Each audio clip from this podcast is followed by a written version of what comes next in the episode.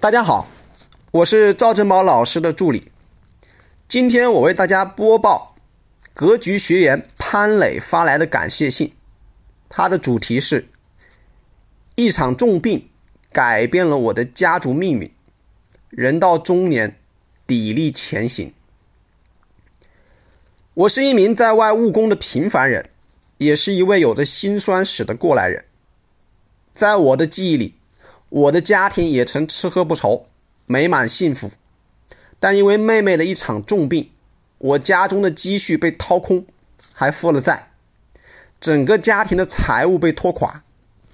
母亲后来又查出来各种慢性疾病，我们家的未来不敢想象。你们可能无法想象，背负着摇摇欲坠的家庭财务负重前行，是怎样的焦虑不安。一场病改变了我们家。毕业的时候，我的薪资高于大部分的同学。我喜欢电子游戏，想买的电子产品随时能买。2014年相亲结婚的时候，我用工作几年存下的20几万元，加上父母赞助的20几万元，在老家南阳买了一套房。可这些美好都在2015年被妹妹的一场重病打碎了。为了更好的治疗，我将妹妹转到了郑州。当时我的妻子刚坐完月子，家里腾不出人手，我向单位请假照顾妹妹。但是半个月后，我就被单位劝退了。治疗了1个月，妹妹的病情得到了控制，暂时转回老家。但春节的时候，病情再度恶化。这次我们去了上海。妹妹和我一样一直在外务工，有职工医保，但只能报销小几万，相比2次治疗花的30多万，无异于杯水车薪。家中的积蓄被掏空，还欠了亲戚20多万元，但妹妹的病情也只是被遏制了而已。她瘦小的人躺在病床上，手脚僵硬不能动弹，说话非常困难。妹妹生病后的2年，我再也没有买过新衣服，家里的必要开支全靠妻子的基本工资维持着。我们平时买菜专挑便宜的，原本计划给妻子买的补品也全都减免了。第2次治疗后，我跟妻子商量，我要重新出来工作。在网上投了简历后，我跟妻子说，将来我可能还是要去广州，到时候咱们俩可能要异地，需要他再委屈一段时间。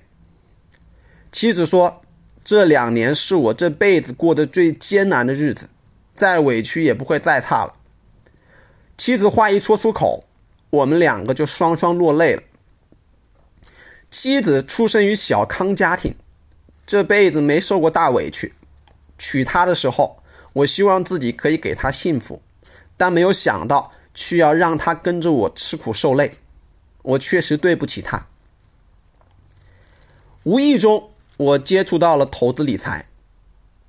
在妹妹生病的那段时间，我上网查找了很多保险相关的知识和金融知识，想给家里人买些保险。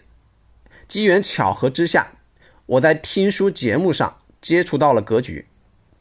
此前我对保险便抱有偏见，因为身边的人都说保险是骗人的。我的发小曾听信熟人花1万多买了几份保险，小孩生病住院时理赔的时候却被拒赔了。后来他跟我说啊，保险啥都赔，就2个不赔，这也不赔，那也不赔。接触到赵老师的课程之后，我找来保单，才知道那原来是教育金险。可在当时，连推荐的熟人都搞不清楚这份保险的作用是什么。赵正宝老师刷新了我对保险和金融知识的认知，我萌生了要当一个真正的理财达人的想法。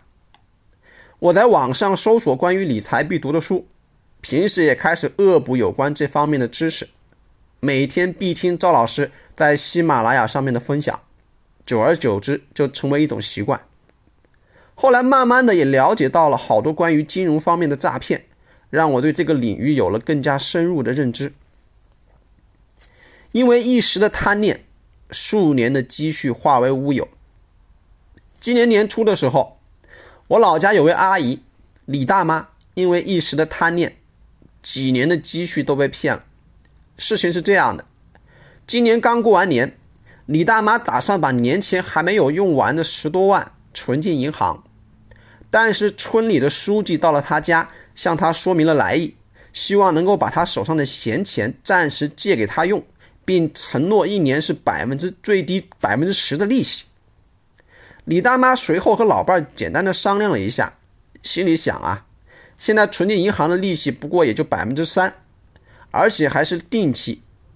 书记呢也是抬头不见低头见的人，是老熟人，基于这方面的考虑，就痛快的把钱借了出去。然而事情没过多久，村里就开始传言借出去的钱已经拿不回来了。赵大妈也和村里借钱的人一起去了书记家，希望能够一窥究竟，可是迟迟不见村书记这个人影。大家只是大概了解到，书记把筹集到的资金一起借给了别人，去搞所谓的项目。现在我回过头来想想这件事儿啊，这就是赵老师经常说的庞氏骗局。这更加印证了钱是赚不完的，但是亏得完这句话，也更加让我知道了财商和投资知识的重要性。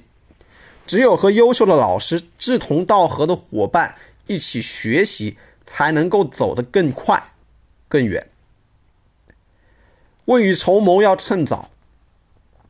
最后，我真心的希望看到这篇文章的格局小伙伴们能够尽早的做到以下2方面的事情，这样的话，将来的你一定会感谢现在的自己。第一，尽可能的去给家人和自己配置一份合适的保险，不要像我们家这样被疾病拖垮了家庭的财务。